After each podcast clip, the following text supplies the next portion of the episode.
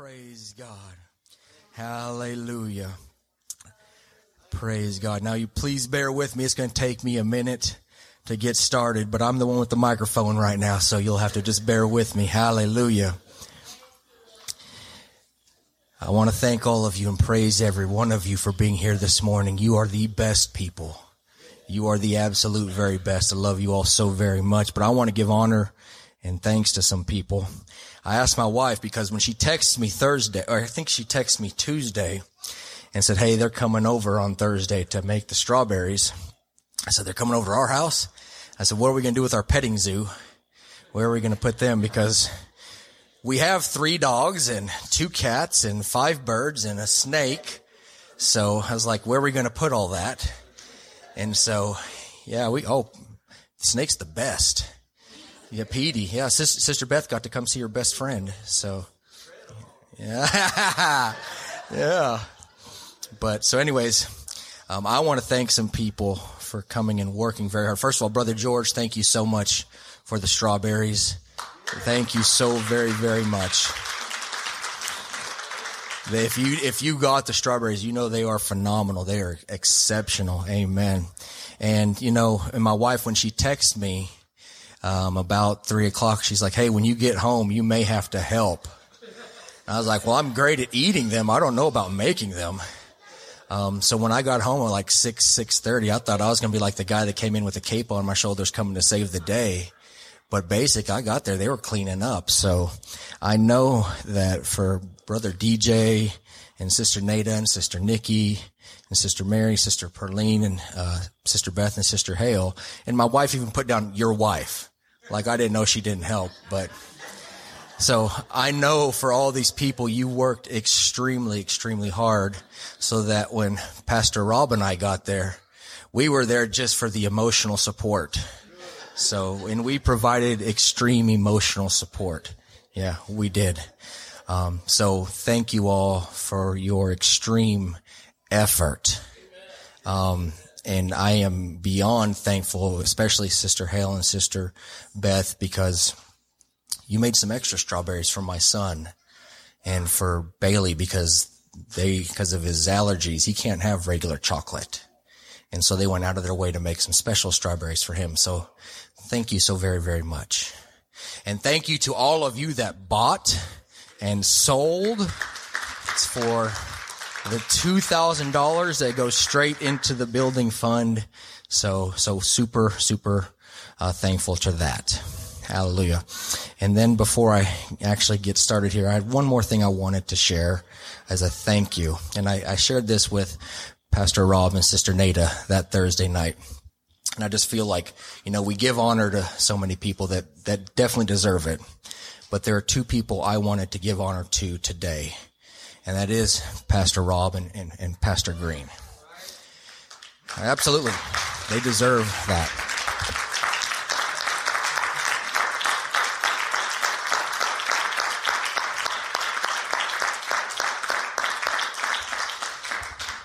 And I told them why, and, and I'll share that real quickly. And here's why.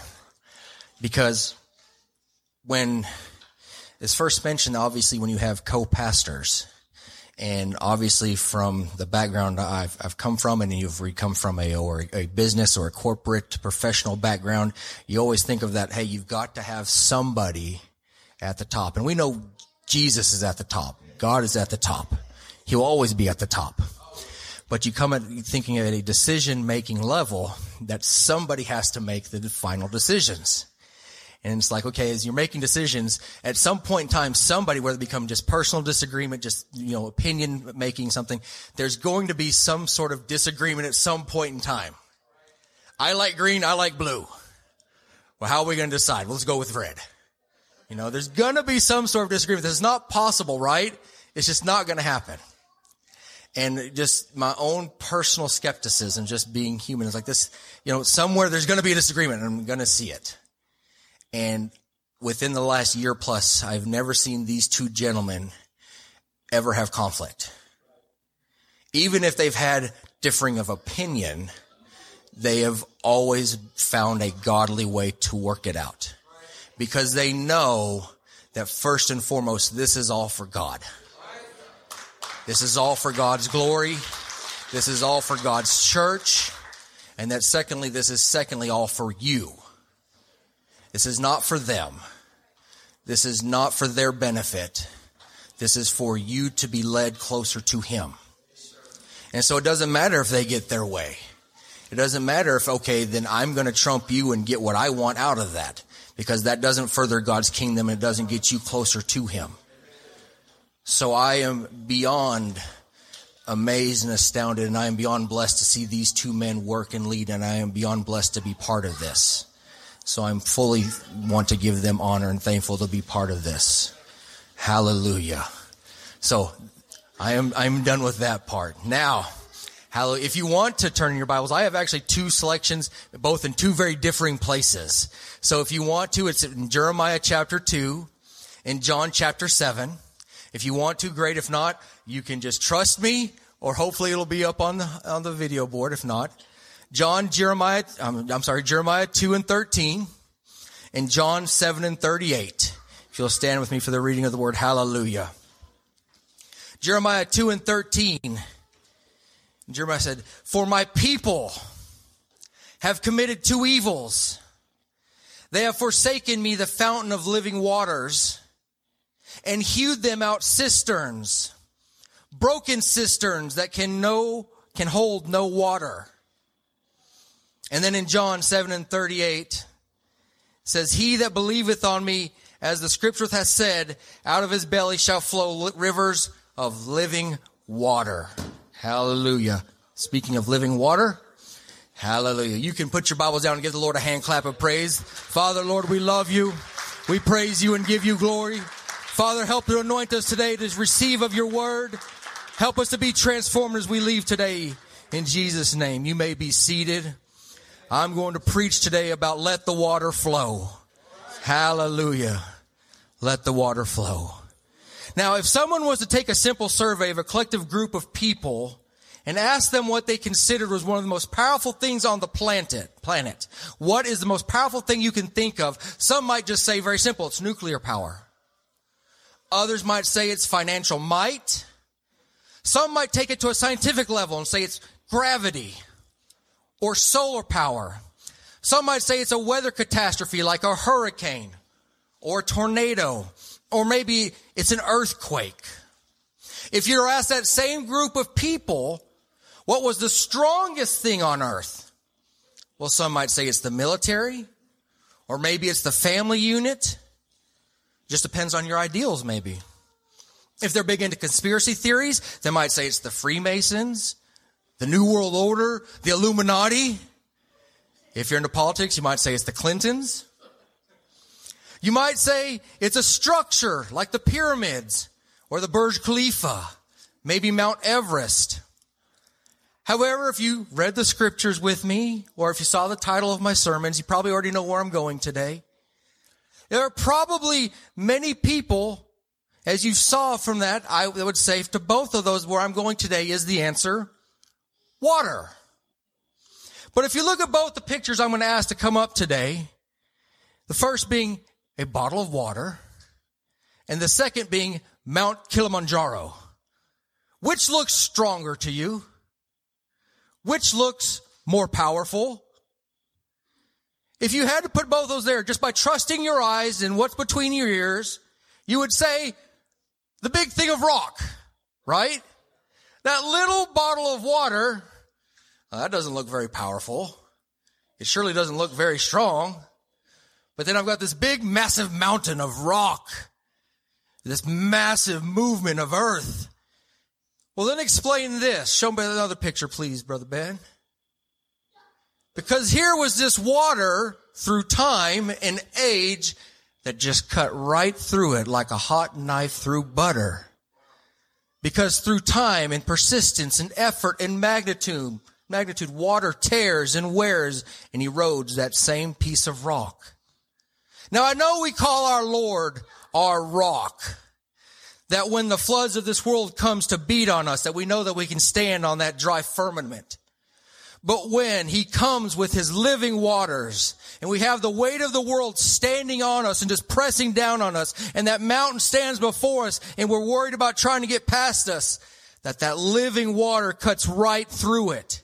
It breaks it down. It washes it away. It dissolves and destroys what truly presses us and stresses us.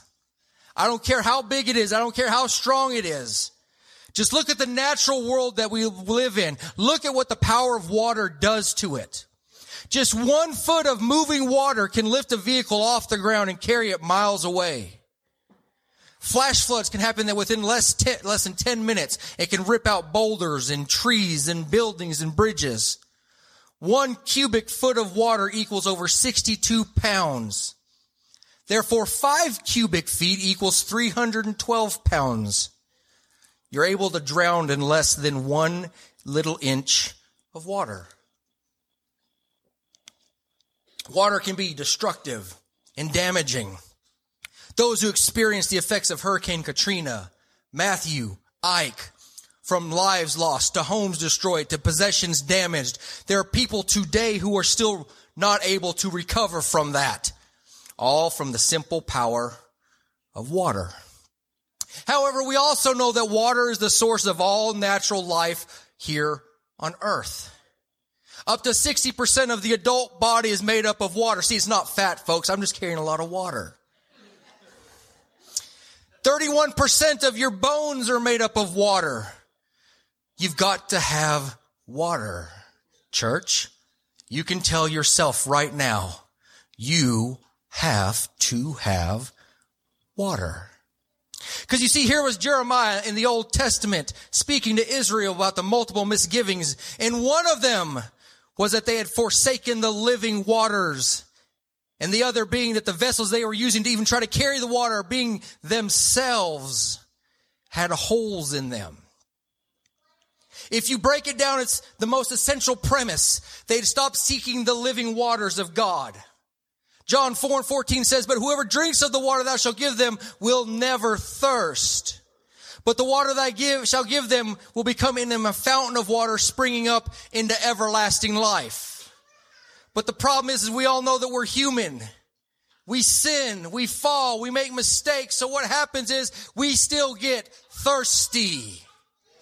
We find ourselves going to bad water sources so we find ourselves getting thirsty because here's the reality. We don't always drink water. We were created to drink water, but how many people drink sweet tea? How many people drink coffee? Dr. Pepper? Soda? A Red Bull? Oh, no, no. So, Red Bull bad. But all those other things, Dr. Pepper, whoo, mainline me. But you can say, man, I'm so thirsty. I need a Dr. Pepper. Oh. And you'll be good for like what? 10 minutes, 20 minutes. Then what happens? You're thirsty again. You know why? Because Dr. Pepper doesn't quench your thirst.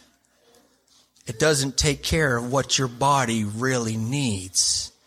So you're still really thirsty.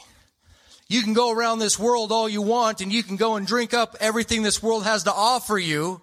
And it may appease you for a short period of time or maybe a little bit longer or maybe even a little bit. But the bottom line is you will still eventually find yourself thirsty.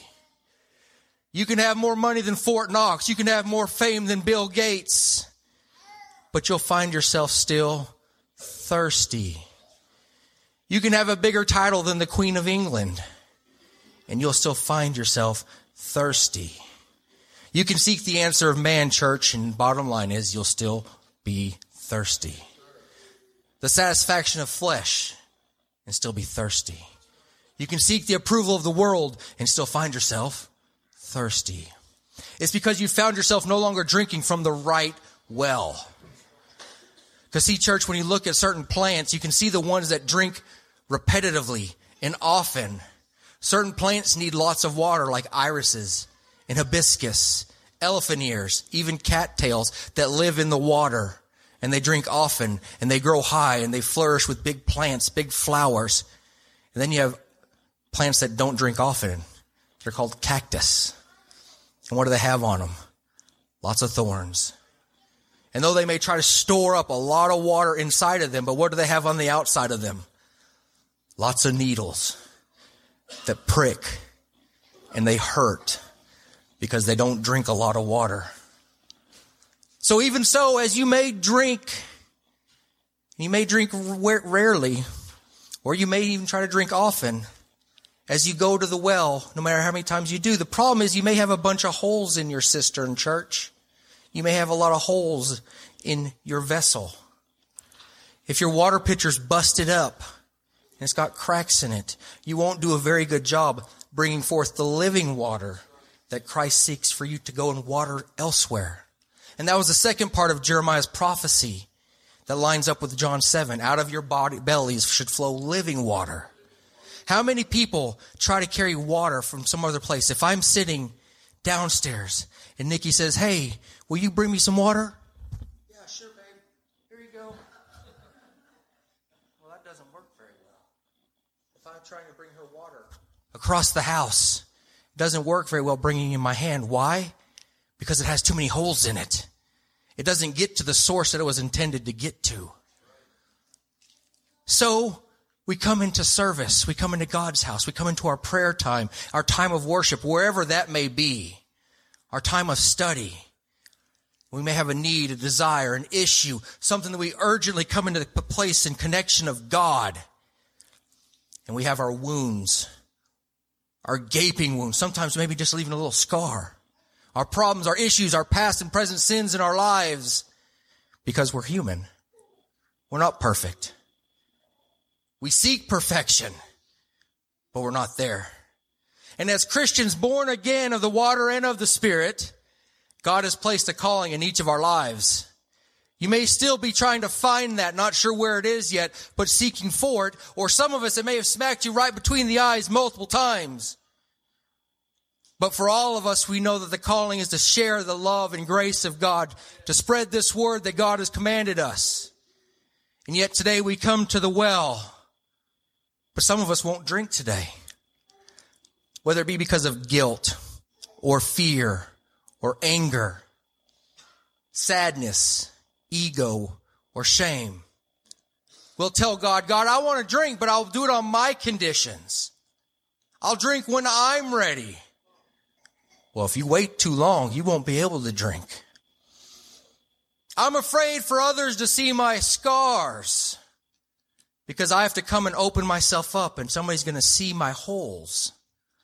I don't want to open up those calloused wounds that I've tried to ignore for so long. But the reality is, is you can't heal if you don't drink. Water has an amazing ability to heal, church. God is excellent. He's excellent in everything he creates, even water. We don't often think about just how truly powerful and unique water is. Because if you study the science of water, the water structure reacts to any irritation. I mean, just watch the ripples of water as it goes off into a pattern. But its molecules are so organized in clusters that it works as a memory cell, so to speak. Within each memory cell, there are 440,000 information panels that are responsible for the interaction within its own environment, making it the nature's single most malleable computer, second to air. It moves, it flows. According to scientist Rustum Roy, it's a renowned material unlike any other. Whatever water hears, sees, and feels, it becomes a catalyst for change as it copies, memorizes, and transports that information.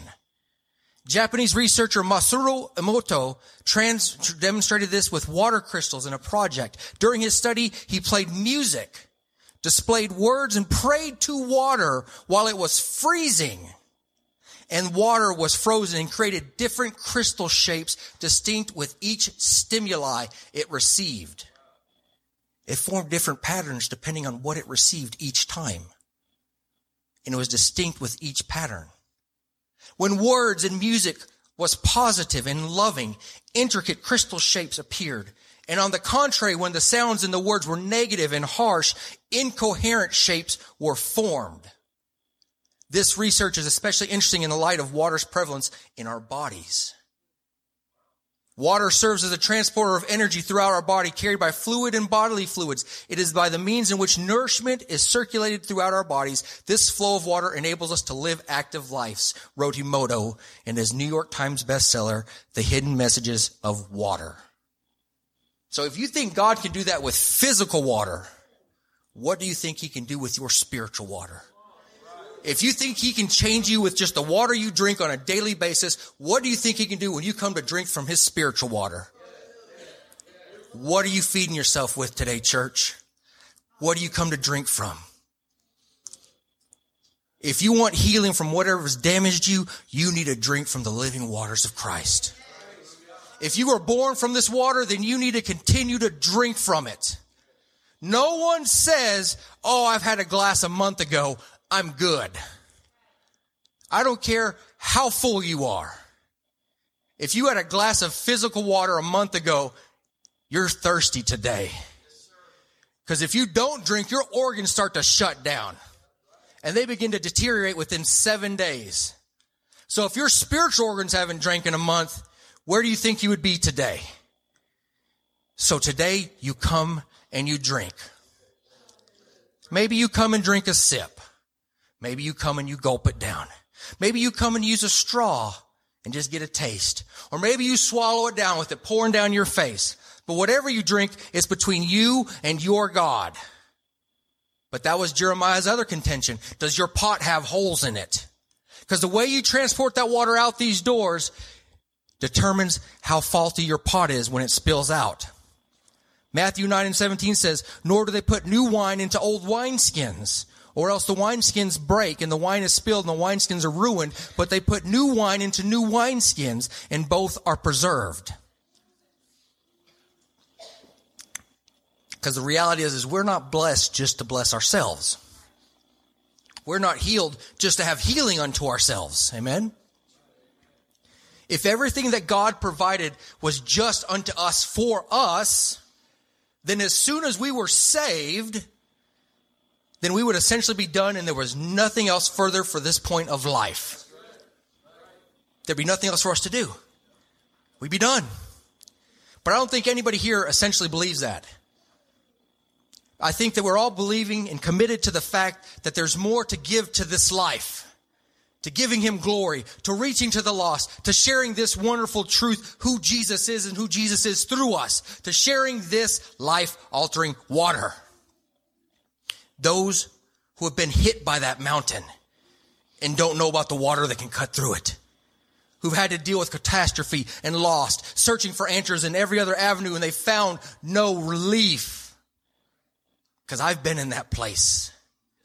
I've been in that place with tears streaming down my face, with holes in my life and scars where I've been ripped up.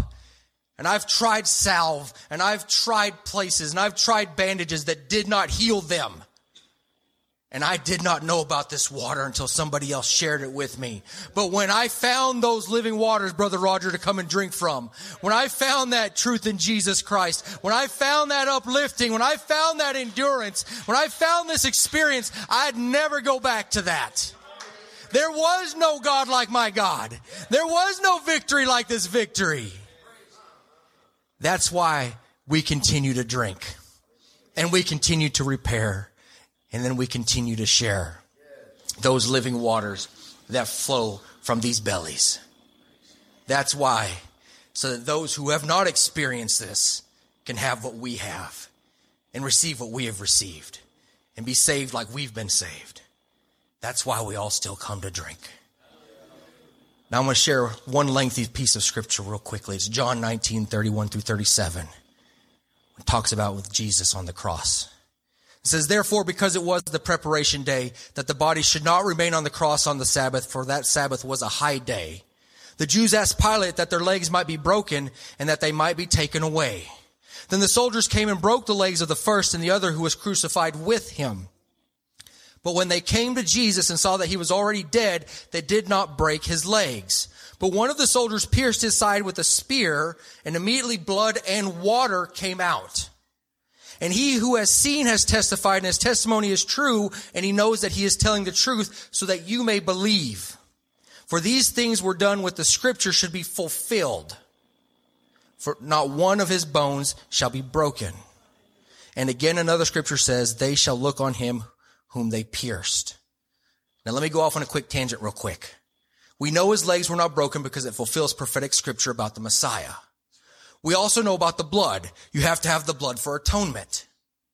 But notice in verse 34, it says blood and water came out. Why blood and water? We know that there's already water in all of our blood. So why mention water being separate of the blood? We know what the blood does, but that there's power in that water. We know that we must continually draw from it.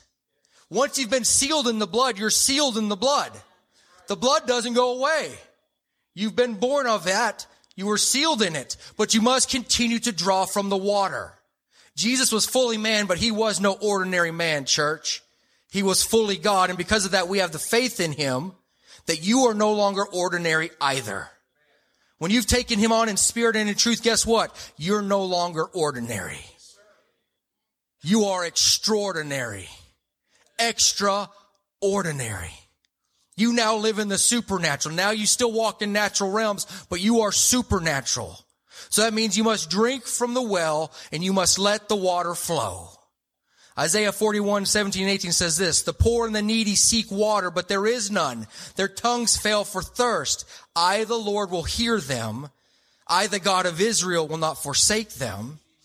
I will open rivers of desolate heights and fountains in the midst of the valleys. I will make the wilderness a pool of water and dry land springs of water.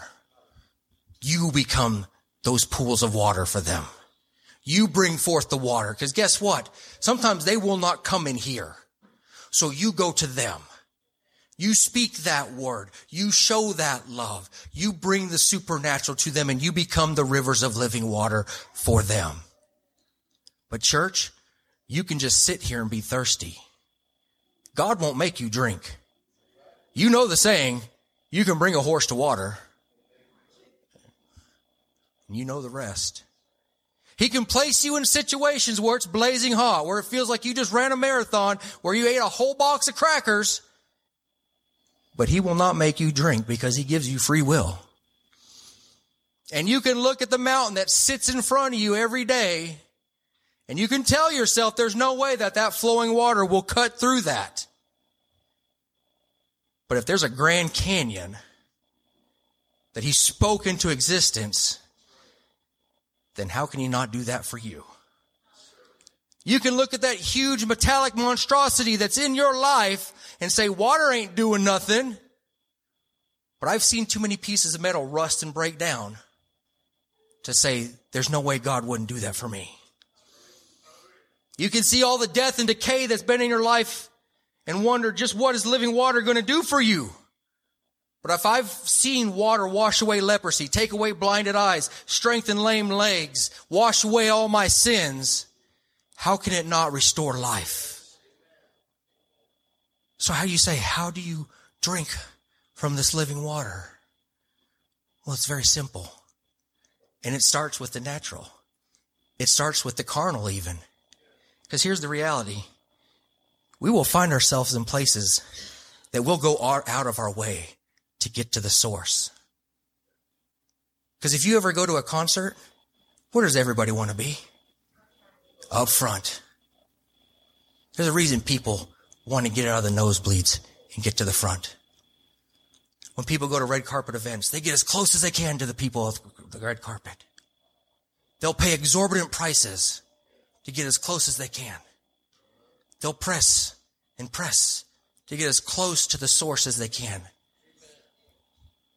My wife says, Hey, this ticket to get up to the front is $125. Oh, you're crazy. There's no way I'll do that. Oh, wait. It's to go see Big Papi for his last game with the Red Sox through town, third base dugout with the Red Sox. Oh man, let's buy four. And instead of sitting third tier upper deck, guess where we were?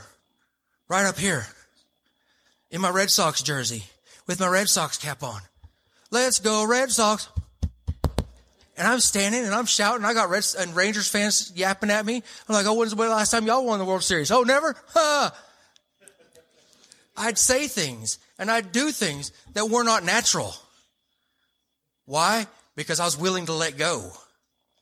So what you do is you take the natural and you press forward until you get yourself into a position that you'll do the unnatural. And when you press forward and you get yourself out of the natural, oh, but I'm afraid or I'm not willing, forget that. Drop the natural to the side and let yourself go. Because there's no doubt God will do anything He wants, wherever He wants. But when you say, hey, I'm willing to go past the natural. And just like, and you can pick whatever it is, whatever you'll like, whatever you would spend to get as close as you could to the thing that's most important to you. You say, I will do that. I will go there. I will be there no matter what. That's when you'll drink. That's when you'll push. That's when you'll get through.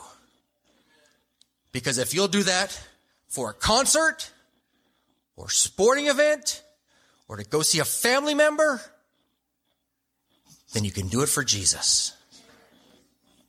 That's when you'll drink. Stand with me this morning, and musicians, if you'll come.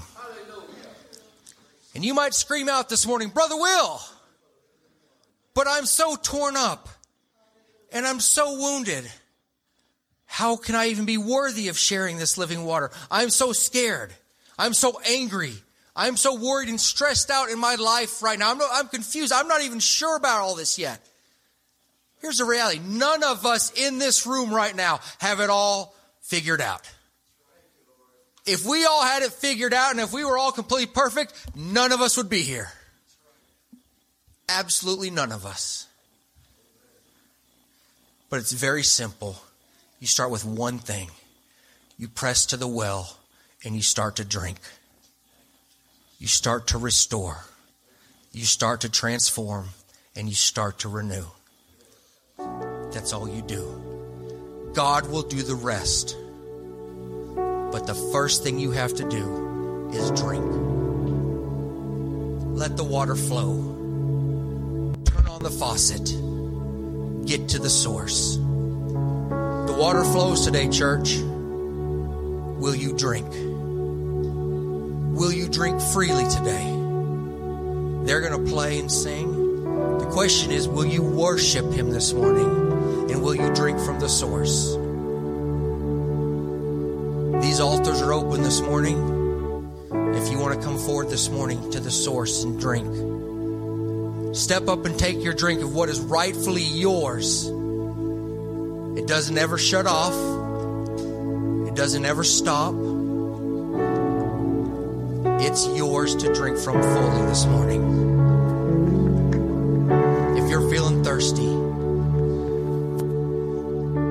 Something is lacking and inadequate,